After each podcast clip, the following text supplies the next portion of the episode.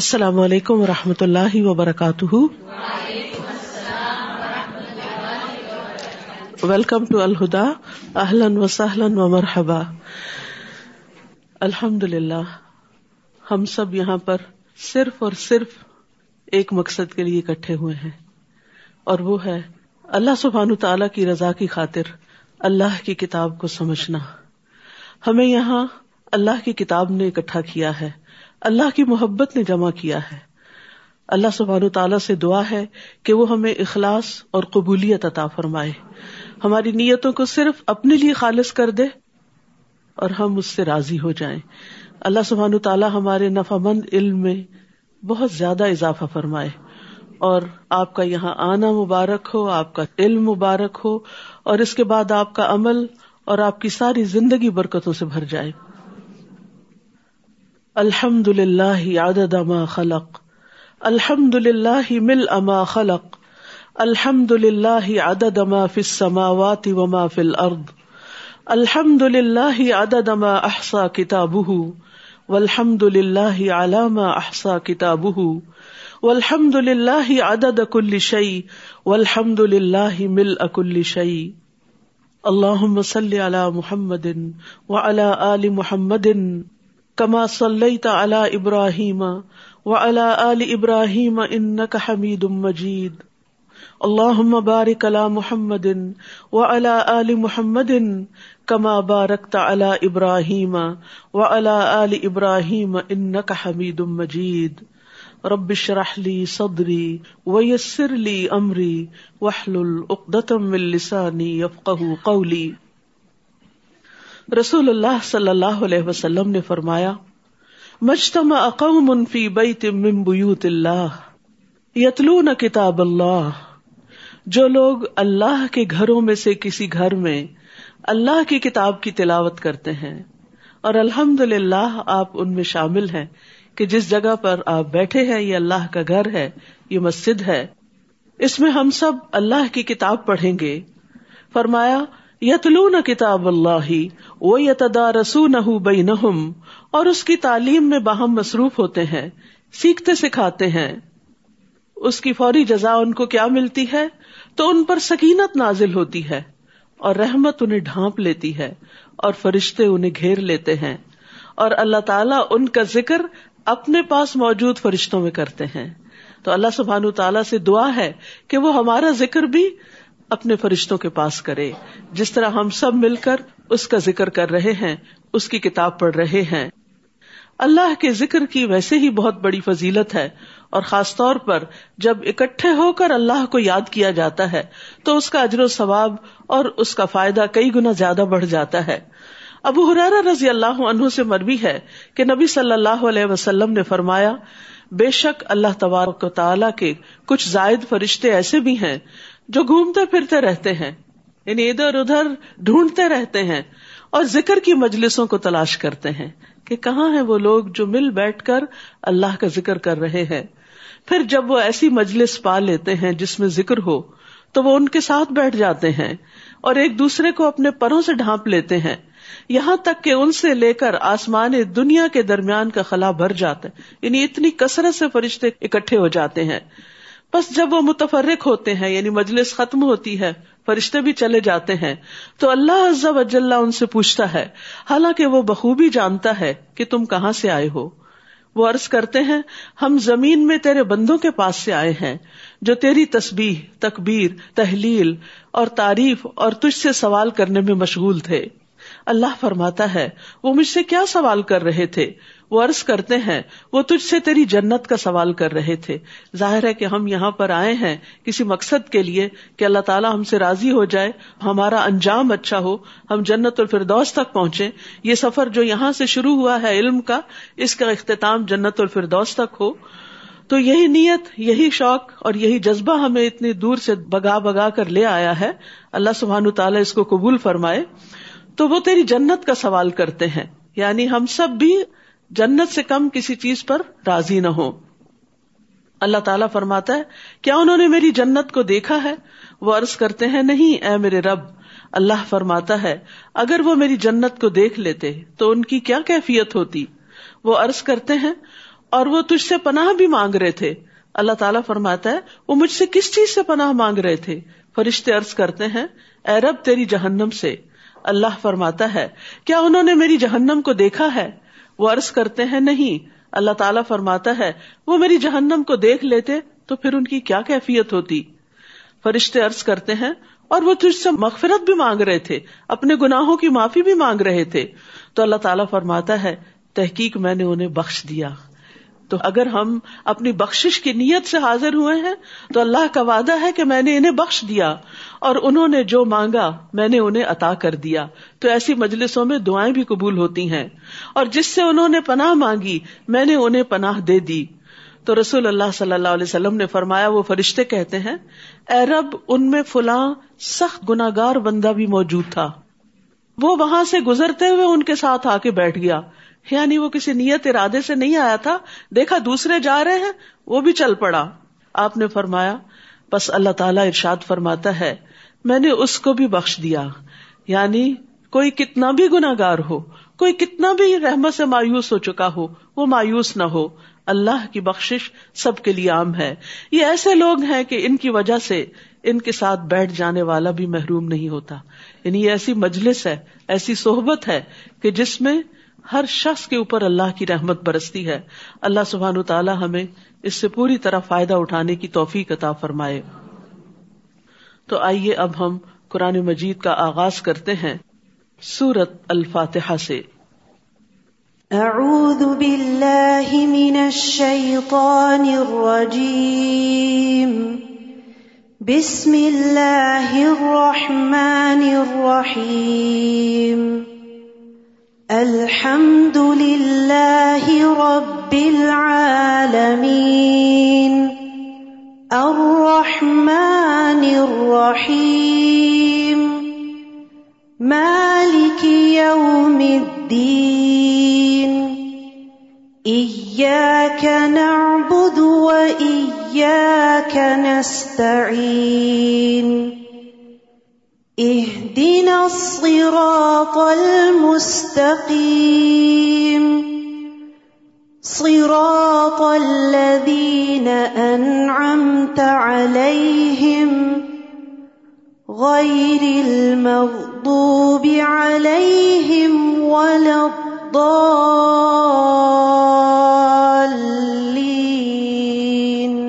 آمين سورة الفاتحة ابن عباس رضی اللہ عنہ سے مروی ہے۔ وہ فرماتے ہیں کہ ہمارے درمیان جبریل علیہ السلام نبی صلی اللہ علیہ وسلم کے پاس بیٹھے ہوئے تھے کہ اچانک اوپر سے ایک آواز سنائی دی۔ آپ نے سر اٹھایا تو جبریل علیہ السلام نے فرمایا، یہ آسمان کا دروازہ ہے جسے صرف آج کے دن کھولا گیا ہے۔ آج سے پہلے کبھی نہیں کھولا گیا تھا۔ پھر اس سے ایک فرشتہ اترا۔ تو جبریل علیہ السلام نے فرمایا، یہ فرشتہ جو زمین کی طرف اترا ہے، یہ آج سے پہلے کبھی نہیں اترا۔ پھر اس فرشتے نے سلام کیا اور کہا کہ آپ کو ان دو نوروں کی خوشخبری ہو جو آپ کو دیے گئے ہیں، جو آپ سے پہلے کسی نبی کو نہیں دیے گئے۔ ان میں سے ایک سورت الفاتحہ اور دوسرے سورت البقرہ کی آخری آیات۔ تو سورت الفاتحہ بہت خاص سورت ہے۔ مفسرین نے اس کے چھتیس نام گنوائے ہیں۔ اس سے آپ اندازہ لگا سکتے ہیں کہ اس کی کتنی زیادہ اہمیت ہے۔ اور یہ واحد صورت ہے کہ جس کی فضیلت اور تعریف خود قرآن مجید میں اللہ تعالیٰ نے فرمائی ہے۔ ولقد آتینا کا سب امن المسانی کہ ہم نے آپ کو سات آیات جو بار بار دہرائی جانے والی ہیں وہ عطا کی ہیں۔ والقرآن العظیم تو سورت الفاتحہ کی سات آیات ہیں۔ آغاز ہوتا ہے بسم اللہ الرحمن الرحیم سے، اللہ کے نام سے، جو بہت مہربان، نہایت رحم فرمانے والا ہے۔ اللہ کا نام بہت بابرکت نام ہے۔ اور جب بسم اللہ کہہ دیا، تو یہاں اللہ کا صرف اللہ ہی نام نہیں، بلکہ اللہ کے جتنے بھی نام ہیں، ان تمام ناموں کے ساتھ، ان تمام ناموں کا ذکر کرتے ہوئے ان کو ذہن میں رکھتے ہوئے ہم اپنے کام کا آغاز کرتے ہیں۔ کون ہے اللہ؟ الرحمان وہ جو بہت مہربان ہے، جس کی رحمت بہت عام ہے۔ اور رحیم جو بار بار رحم فرمانے والا ہے۔ رحمان میں واسع، وسیع رحمت کا ذکر ہے۔ اور رحیم میں واصل، مسلسل رحمت کا ذکر ہے۔ تو جس چیز پر بھی اللہ کا نام لیا جاتا ہے، وہاں برکت بھی ہوتی ہے۔ اور پھر اللہ کی رحمتیں بھی نازل ہوتی ہیں۔ تو قرآن مجید کا آغاز بھی ہم اللہ سبحان تعالیٰ کے نام کے ساتھ کرتے ہیں۔ اور اللہ کے نام سے پہلے، جیسے کہ سورت فاتح سے پہلے آپ نے اعوذ باللہ بھی سنی، تو اعوذ باللہ من الشیطان الرجیم بھی پڑھی جاتی ہے ابتدا میں قرآن سے پہلے، تاکہ انسان اللہ سبحان تعالیٰ کی رحمت پانے کے لیے، اس کتاب کو سمجھنے کے لیے، شیطان مردود کے شر سے محفوظ رہے، اللہ کی پناہ میں آ جائے، تاکہ قرآن جس مقصد کے لیے اترا ہے، جو پیغام ہمیں دیتا ہے، وہ ہم پورے کا پورا حاصل کر سکیں۔ الحمد للہ رب العالمین۔ سب تعریف اللہ رب العالمین کے لیے ہے۔ الحمد کلو ہر طرح کی، ہر قسم کی تعریف اللہ کے لیے۔ یاد رکھیے کہ حمد قولی ہوتی ہے، زبانی ہوتی ہے، اور حمد کے لیے ایک لفظ شکر بھی استعمال ہوتا ہے۔ لیکن شکر دل میں بھی ہوتا ہے، زبان سے بھی ہوتا ہے، اور عمل سے بھی ہوتا ہے۔ جبکہ حمد ساری کی ساری زبان ہی سے ہوتی ہے، قول ہی سے ہوتی ہے۔ وکیل الحمد للہ رب العالمین، وقال الحمد للہ رب العالمین۔ تو اللہ کی تعریف۔ کیوں اللہ کی تعریف؟ اس لیے کہ ہمیں جو کچھ بھی ملا ہے، وہ اللہ ہی کی طرف سے ملا ہے۔ وما بکم من نعمت فمن اللہ تمہیں جو بھی نعمت ملی ہے، وہ اللہ کی طرف سے ملی۔ اور پھر سب سے بڑھ کر نعمت قرآن جو ہمیں ملی ہے۔ اور اللہ نے ہمارے لیے اس موقع کو جو آسان کیا ہے یہ بھی اللہ ہی کی تعریف ہے کہ اس نے ہمیں توفیق دی، اس نے ہمیں کوشش کرنے کی ہمت دی، اس نے ہمیں یہاں لا بٹھایا، اس نے ہمیں اپنے ذکر کا شوق دیا، اپنی محبت عطا کی اور اپنی تعریف کے قابل بنایا۔ یاد رکھیے، اگر ہم تعریف نہیں کرتے تو کائنات کی ہر ہر چیز اللہ کی تعریف بیان کر رہی ہے۔ وہ ام ان شعی ان اللہ یو سب کوئی بھی چیز ایسی نہیں جو اس کی حمد کے ساتھ، اس کی تعریف کے ساتھ اس کی تسبیح نہ کر رہی ہو۔ اس وقت بھی آسمان تسبیح کر رہا ہے، یہ زمین تسبیح کر رہی ہے۔ ہر چیز، حجر، شجر، سب کے سب اللہ کی تعریف کر رہے ہیں۔ حتیٰ کہ ہمارا جسم بھی اللہ کی تعریف کرتا ہے۔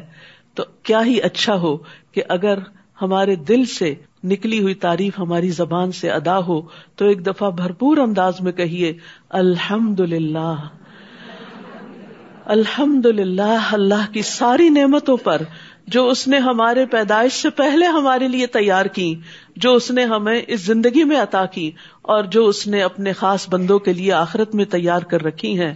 ان ساری نعمتوں پر اللہ کی تعریف ہے۔ کون ہے وہ اللہ رب العالمین جو تمام جہانوں کا رب ہے، سب کا پیدا کرنے والا، سب کی تدبیر کرنے والا، سب کا مالک، اس کی طرف سے ہم سب آئے ہیں، اسی کی طرف لوٹ کر جانا ہے۔ اور پھر الحمد للہ کہنا میزان کو بھر دیتا ہے۔ اور یہ میزان یعنی جس میں نیکیاں تولی جائیں گی، تو جب ہم دل سے الحمد للہ کہتے ہیں تو اللہ سبحان تعالیٰ اتنا بڑا اجر عطا کرتے ہیں۔ یعنی بندے جب اللہ کی تعریف کرتے ہیں تو اللہ تعالیٰ ان کو خالی ہاتھ نہیں جانے دیتا۔ اور قیامت کے دن بھی افضل ترین بندے وہی ہوں گے جو ہم ہوں گے، جو سب سے زیادہ اللہ کی تعریف کرنے والے ہوں گے۔ تو وہ کیوں کرتے ہیں تعریف؟ کیونکہ وہ رب ہے سارے جہانوں کا۔ الرحمن الرحیم، جو بہت مہربان، نہایت مہربان، بار بار رحم فرمانے والا ہے۔ یعنی اللہ سبحان و تعالی نہ صرف یہ کہ رب ہے جس نے پیدا کیا، بلکہ اس کی مہربانیاں ہے کہ اس نے ہمیں رسک بھی دیا، اس نے ہمیں زندگی کے سارے سامان بھی دیے، اور اس کی یہ رحمت ہر چیز پر چھائی ہوئی ہے۔ وہ رحمتی وسعت کل شعی میری رحمت ہر چیز پہ چھائی ہوئی ہے۔ مسلم، مومن، کافر، منافق، ہر ایک پر اس کی رحمت ہے۔ اسی لیے وہ اس کو زندگی اور نعمتیں عطا کیے ہوئے ہے اور اس کی خاص نعمت اس کے خاص بندوں کے لیے ہے۔ الرحیم کی صفت جس کے لیے آتی ہے کہ وہ ہمیشہ کے لیے اس کی رحمت جاری رہے گی۔ یعنی قیامت کے دن بھی اللہ تعالیٰ ان پر اپنی رحمتیں نازل فرمائیں گے اور اس کی خاص رحمت جس کو جنت کہا گیا ہے کہ انتی رحمتی، تو میری رحمت ہے۔ اور تجھ میں میں جس کو چاہوں گا داخل کروں گا۔ تو اللہ تعالیٰ سے دعا ہے کہ اللہ ہم سب کو جنت الفردوس میں اپنی رحمت سے داخل کرے۔ کیونکہ ہمارے اعمال تو ایسے نہیں، لیکن اس کی رحمت بہت وسیع ہے۔ تو اللہ سبحان تعالیٰ اپنا تعارف رحمت کے ساتھ کروا رہے ہیں۔ آپ دیکھیے کہ چار دفعہ اس کی رحمت کا ذکر ہو چکا ہے۔ دو دفعہ بسم اللہ میں اور دو دفعہ یہاں پر سورت الفاتحہ میں۔ تو اللہ سبحان تعالیٰ ہی کی تعریف ہے، کیونکہ وہ سب کا پالنے والا ہے، اس کی تعریف ہے، کیونکہ وہ رحمتوں سے بھرپور ہے۔ اس کی طرف سے رحمتیں ہی رحمتیں نازل ہو رہی ہیں۔ اور پھر مالک یوم الدین بھی ہے۔ یعنی جس کے پاس ہم سب کو لوٹ کر جانا ہے، جس دن ہم سب کو اپنے اعمال کا بدلہ اور جزا دی جانے والی ہے۔ اور اس دن منجا اب الحسن فلاح خیر منہا، جو شخص نیکی لے کر آیا، اس کے لیے اس سے بہتر سلا ہے۔ وہ منجا اب سیاتی اور جو برائی لے کر آیا، فلا یوج الدین عامل السیاتی اللہ ما کانو یا ملون تو جن لوگوں نے برے کام کیے، وہ بدلہ نہ دیے جائیں گے، مگر اسی کا جو وہ کیا کرتے تھے۔ ایا کا نعبد و ایا کا نستعین۔ صرف تیری ہی ہم عبادت کرتے ہیں، اور صرف تجھی سے ہم مدد چاہتے ہیں۔ یعنی جب تو تعریف کے لائق ہے اور ساری نعمتیں اور رحمتیں تیری طرف سے ہیں، تو پھر عبادت کا مستحق بھی تو ہی ہے۔ تیرے ہی آگے ہم جھکتے ہیں اور عبادت مشتمل ہوتی ہے دو اہم چیزوں پر، شدید محبت اور شدید تعظیم پر، کہ ہم اللہ سے بہت محبت بھی کرتے ہیں اور اس کی بڑائی بھی بیان کرتے ہیں اور اس بنا پر اس کے آگے جھکتے بھی ہیں۔ اور پھر مدد بھی اس سے مانگتے ہیں۔ وہ ایا کا نستعین۔ اس میں دعا بھی مانگی جا رہی، کیونکہ دعا جو ہے تمام عبادات کا نچوڑ ہے۔ تمام عبادات کا خلاصہ ہے اور سب سے نفع بخش دعا جو ہے وہ سورت الفاتحہ ہے۔ شیخ الاسلام ابن تیمیہ کہتے ہیں، جب میں نے غور کیا کہ سب سے زیادہ نفع مند دعا کون سی ہے یعنی سب سے اچھی دعا کون سی ہے، تو وہ اللہ کی رضا کے کاموں پر مدد مانگنے کی دعا ہے۔ پھر میں نے سورت الفاتحہ کی سائد ایا کا نابدو و ایا کا نستعین میں اس دعا کو پا لیا۔ اور پھر عبادت جو ہے وہ نہ صرف یہ کہ صرف دل سے محبت کرنا اور صرف دل میں اللہ کی تعظیم اور بڑائی رکھنا، بلکہ اس کا عملی ثبوت بھی دینا۔ اسی لیے نماز بھی عبادت ہے، روزہ بھی عبادت ہے، زکوٰۃ بھی عبادت ہے، حج بھی عبادت ہے۔ تو عبادت صرف قلبی کیفیت کا نام نہیں ہے، عبادت ظاہری اور باطنی، ہر طرح کے اقوال اور اعمال۔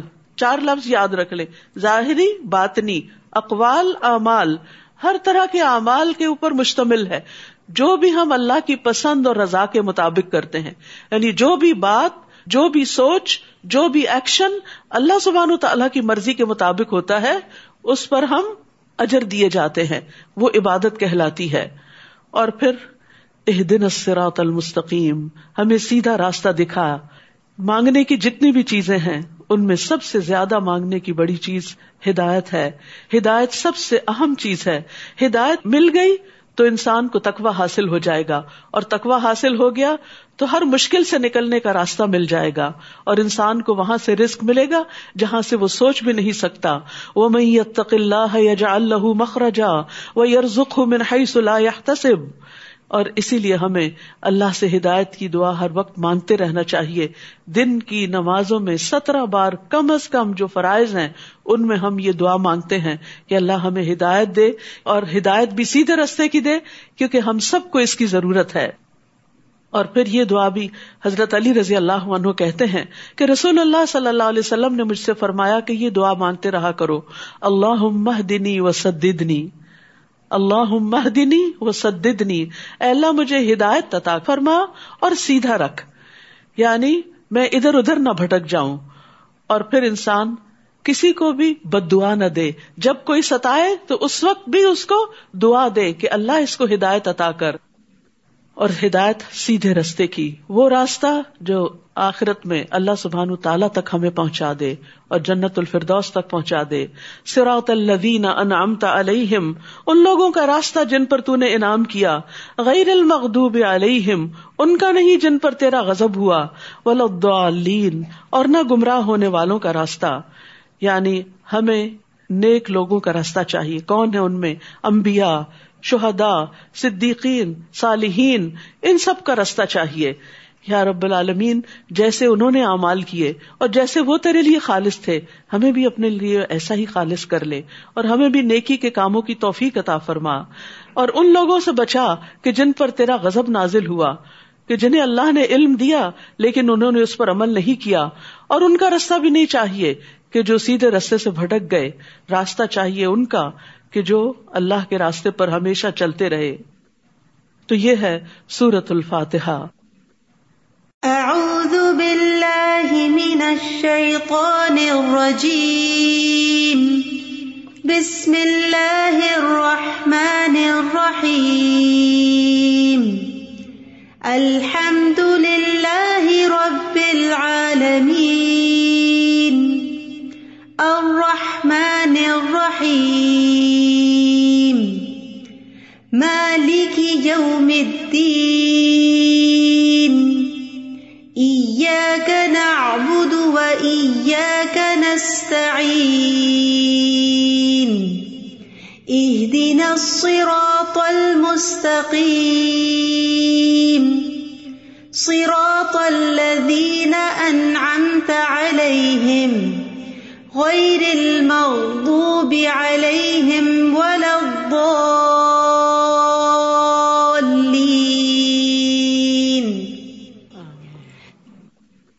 سورت البقرہ۔ رسول اللہ صلی اللہ علیہ وسلم نے فرمایا سورت البقرہ پڑھا کرو، کیونکہ اس کا پڑھنا باعث برکت ہے اور اسے چھوڑنا باعث حسرت ہے، اور اس کے پڑھنے والے پر جادوگر قدرت نہیں پا سکتے۔ شیاتین اس سورت سے بھاگتے ہیں۔ ابو حریرا رضی اللہ عنہ نے روایت کیا کہ رسول اللہ صلی اللہ علیہ وسلم نے فرمایا، تم اپنے گھروں کو قبرستان نہ بناؤ کیونکہ شیطان اس گھر سے بھاگ جاتا ہے، جس گھر میں سورت البقرہ کی تلاوت کی جاتی ہے۔ بسم اللہ الرحمن الرحیم۔ الف لام میم۔ الف لام میم۔ ذالک الکتاب لا ریب فیہ۔ ہدل للمتقین۔ یہ وہ کتاب ہے جس میں کوئی شک نہیں۔ ہدایت ہے تقوی والوں کے لیے، متقی لوگوں کے لیے۔ کون ہے متقی؟ کون ہے اللہ سے ڈرنے والے؟ کون ہے جو ہر لمحے اللہ کے بارے میں سوچتے ہیں؟ اللہ یؤمنون بالغیب، وہ جو غیب پر ایمان رکھتے ہیں، جو دل کا فیل ہے وہ یقیمون الصلاۃ اور وہ نماز قائم کرتے ہیں، جو کہ ہمارے اعضاء کا فیل ہے۔ وہ مما رزق نہ یونفقون اور اس میں سے جو ہم نے ان کو رسک دیا، وہ خرچ کرتے ہیں۔ یہ بندوں کا حق ہے۔ گویا متقی وہ لوگ ہوتے ہیں۔ اس کتاب سے ہدایت ان کو ملتی ہے کہ جن کے باطن میں بھی اللہ کی یاد ہو اور وہ اللہ پر ایمان رکھتے ہوں، یقین رکھتے ہوں، ایمان کے تقاضے پورے کرتے ہوں۔ اور جو عملی طور پر اللہ کی عبادت یعنی نماز کا پورا اہتمام کرتے ہوں اور جو اپنے مال کو دوسروں پر خرچ کرنے والے ہوں، حقوق العباد کا پوری طرح لحاظ رکھتے ہوں۔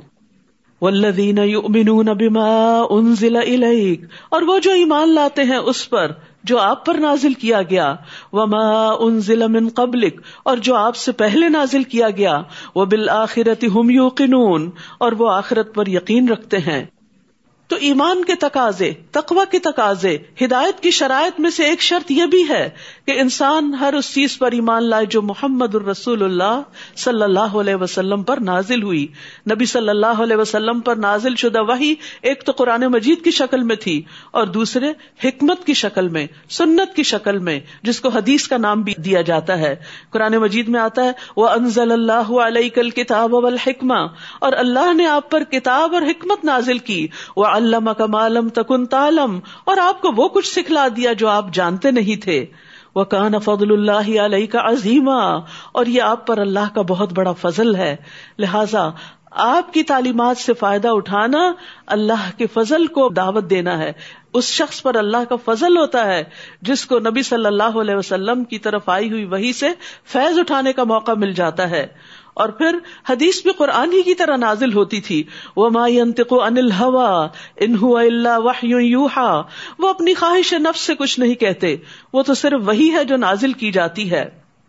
تو رسول اللہ صلی اللہ علیہ وسلم نے اپنے بعد قرآن کے ساتھ ساتھ سنت بھی چھوڑی۔ اور ان دو چیزوں کو مضبوطی سے پکڑے رہنے کا حکم دیا۔ فرمایا، تم ہرگز گمراہ نہیں ہوگے جب تک ان دونوں کو مضبوطی سے تھامے رکھو گے، ایک اللہ کی کتاب اور دوسرے اس کے نبی کی سنت۔ وہ بالآخرت ہم یوقنون، اور وہ آخرت پر یقین رکھتے ہیں۔ یقین سے مراد ایسا ایمان ہے جس میں کوئی شک نہیں ہوتا۔ یقین علم کا سب سے بلند ترین درجہ ہے۔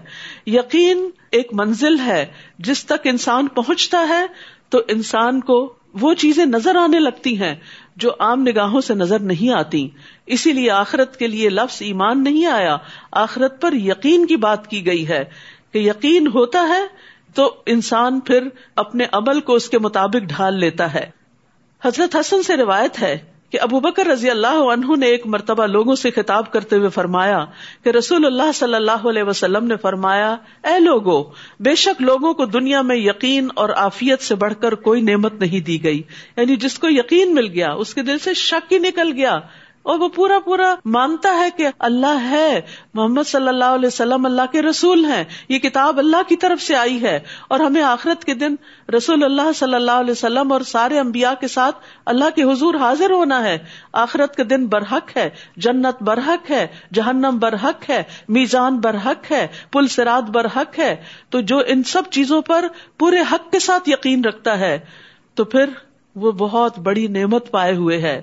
تو فرمایا، تم اللہ سے ان دونوں چیزوں کا سوال کرتے رہو۔ تو یا اللہ، تو ہمیں یقین اور آفیت عطا فرما۔ جن لوگوں کی یہ صفات ہوتی ہیں، ان کے بارے میں فرمایا الا کا اللہ رب و الا کا المفلحون۔ یہی لوگ اپنے رب کی طرف سے ہدایت پر ہیں۔ جن کا باطن، جن کا ظاہر اور جن کے لوگوں سے معاملات، انسانوں کے ساتھ معاملات درست ہیں وسط قلبی پر مبنی ہے اور جو وہی پر ایمان رکھتے ہیں، جو آخرت پر یقین رکھتے ہیں، یہ ہدایت پر ہیں۔ ہدایت کا معیار بتا دیا گیا۔ ہم نے ہدایت مانگی تھی، اللہ تعالیٰ نے شرائط بتا دی۔ یہ شرائط پوری کرو گے تو ہدایت پر ہوگے۔ اور اگر ہدایت پر ہوگے وہ الا کا المفل تو یہی لوگ فلاح پانے والے ہیں، یہی کامیاب ہونے والے ہیں۔ تو گویا، کی ٹو سکسس دے دی گئی، کامیابی کی کنجی دے دی گئی۔ کہ اگر تم یہ کام کرو گے تو کامیاب ہو جاؤ گے۔ اس کے برعکس جو لوگ انکار کر دیں۔ تو فرمایا، ان الذین کفرو بے شک جن لوگوں نے کفر کیا سوا ان علیہم، ان کے لیے برابر ہے۔ انذرتہم ام لم تنذرہم لا یؤمنون خواہ آپ انہیں ڈرائیں یا نہ ڈرائیں، وہ ایمان نہیں لائیں گے۔ جب مانا ہی نہیں، ایمان ہی نہیں، تو پھر انذار، تخویف، ڈراوا کیا کام کرے گا؟ اللہ نے ان کے دلوں اور ان کے کانوں پر مہر لگا دی ہے اور ان کی آنکھوں پر پردہ ہے اور ان کے لیے بہت بڑا عذاب ہے۔ ایسا کب ہوتا ہے؟ دو طرح سے۔ ایک تو یہ کہ انسان حق کو جاننے کے بعد اس کا انکار کر دے اور دوسرا یہ کہ گناہوں کی کثرت کر دے۔ جب گناہوں کی کثرت ہوتی ہے تو دلوں پہ مہر لگ جاتی ہے۔ اللہ تعالیٰ ہمیں اس سے محفوظ رکھے۔ پھر ایک تیسرے گروہ کا ذکر کیا گیا جو تقوا اور کفر کے بیچ بیچ میں ہے، اور وہ ہے منافقین کا گروہ۔ فرمایا وہ من الناس من یقول آمنا باللہ و بالیوم الاخر وما هم اور لوگوں میں سے کچھ ایسے بھی ہیں جو کہتے ہیں، ہم اللہ اور آخرت کے دن پر ایمان لائے۔ حالانکہ وہ مومن نہیں ہے سبحان اللہ۔ وہ کہتے ہیں، ہم ایمان لائے، اپنی زبان سے اقرار کرتے ہیں، لیکن اللہ سبحان و تعالیٰ ان کے اس اقرار کو جھوٹا قرار دیتے ہیں۔ اللہ تعالیٰ مانتے ہی نہیں کہ وہ مومن ہے، کیونکہ وہ سچے دل سے مومن نہیں ہے۔ ان کی عملی زندگی ان کے دل کی عکاسی نہیں کرتی، نہ ان کی زبان، نہ ان کے ایکشن وہ اس کے مخالف جا رہے ہیں۔ جو وہ کہتے ہیں وہ کرتے نہیں۔ یو خاد اللہ آمنو، وہ اللہ کو دھوکا دیتے ہیں اور ان لوگوں کو جو ایمان لائے۔ اور نہیں وہ دھوکا دیتے، مگر اپنے ہی آپ کو۔ اور وہ اس کا شعور بھی نہیں رکھتے۔ ان کے دلوں میں ایک بیماری ہے۔ کون سی بیماری؟ نفاق کی بیماری، منافقت کی بیماری، اور بعض مفسرین نے کہا، دنیا کی محبت کی بیماری۔ تو اللہ نے ان کے مرض کو اور زیادہ کر دیا۔ دنیا کی طرف ان کی توجہ اور زیادہ ہو گئی، اور ان کے لیے دردناک عذاب ہے۔ اس لیے کہ وہ جھوٹ بولتے ہیں۔ تو گویا، دنیا کی طرف جھکاؤ دل کی ایک بیماری ہے، جس کی وجہ سے انسان ایمان کی لذت، ایمان کی حلاوت اور چاشنی سے محروم ہو جاتا ہے۔ ایسے لوگوں سے جب کہا جاتا ہے کہ زمین میں فساد نہ کرو، کیونکہ قول اور فیل کا تضاد، جھوٹ بولنا دھوکا دینا فساد برپا کر دیتا ہے۔ تو وہ کہتے ہیں، ہم تو اصلاح کرنے والے ہیں، ہم تو سب کے ساتھ بنا کے رکھتے ہیں اور سب کے ساتھ چلنے والے ہیں۔ اس لیے جہاں مسلحت کے تحت جھوٹ کی ضرورت پڑتی ہے، تو جھوٹ بول دیتے ہیں۔ لیکن حقیقت یہ ہے کہ ایسی مسلحتیں حقیقت میں اعتماد خراب کرتی ہیں۔ اور الٹیمیٹلی انسان ایسی مشکل میں جا پڑتا ہے کہ جس سے پھر باہر نکلنے کا راستہ نہیں ملتا۔ فرمایا، خبردار، بے شک وہی لوگ فساد کرنے والے ہیں، لیکن وہ شعور نہیں رکھتے۔ اور جب ان سے کہا جاتا ہے کہ ایمان لاؤ، جس طرح ایمان لائے لوگ یعنی صحابہ کرام، تو کہتے ہیں، کیا ہم ایمان لائے جس طرح بے وقوف ایمان لائے؟ خبردار، یقیناً وہ خود ہی بے وقوف ہیں، لیکن وہ جانتے نہیں۔ اور جب وہ ان لوگوں سے ملتے ہیں جو ایمان لائے تو کہتے ہیں ہم ایمان لائے۔ اور جب اپنے شیتانوں کے پاس تنہا ہوتے ہیں تو کہتے ہیں یقیناً ہم تمہارے ساتھ ہیں۔ ہم تو صرف مذاق پڑھانے والے ہیں۔ اسلام کا مذاق، اسلام لانے والوں کا مذاق، اسلام پر عمل کرنے والوں کا مذاق۔ یہ منافقت کی علامت ہوتی ہے۔ کوئی شخص اپنے باپ کا مذاق نہیں اڑاتا۔ تو وہ کیسی زبانیں ہیں؟ وہ کیسے دل ہیں؟ وہ کیسے لوگ ہیں؟ جو کہتے ہیں ہم مسلمان ہیں اور پھر اپنے ہی دین کا مذاق اڑاتے ہیں۔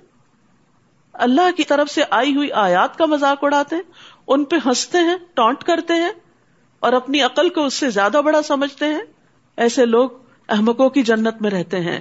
اللہ یستحزی ابہم اللہ ان سے استحزا کرتا ہے اور انہیں ان کی سرکشی میں مہلت دیے جا رہا ہے۔ تو وہ بھٹکتے پھرتے ہیں۔ یعنی اللہ سبحان و تعالیٰ کا استحضاء یہ ہے کہ ان کے برے اعمال کو وہ ان کے سامنے مزین کر دیتا ہے اور وہ سمجھتے ہیں ہم بہت اچھے کام کر رہے ہیں۔ وہ بے وقوفوں کی جنت میں رہتے ہیں۔ اپنی برائیوں کو وہ خوبصورت عمل سمجھتے ہیں۔ اور قیامت کے دن ان کے ساتھ استحضاء کیا ہوگا کہ جب اہل ایمان روشنی میں چلیں گے اور منافقین بھی ساتھ چلیں گے تو یکا یک ان کی روشنی بجھ جائے گی اور وہ اندھیرے میں حیران پریشان کھڑے ہوں گے۔ تو امید کے بعد مایوسی کتنی بری چیز ہے جو ان کو میسر آئے گی۔ یہی وہ لوگ ہیں جنہوں نے ہدایت کے بدلے گمراہی خرید لی۔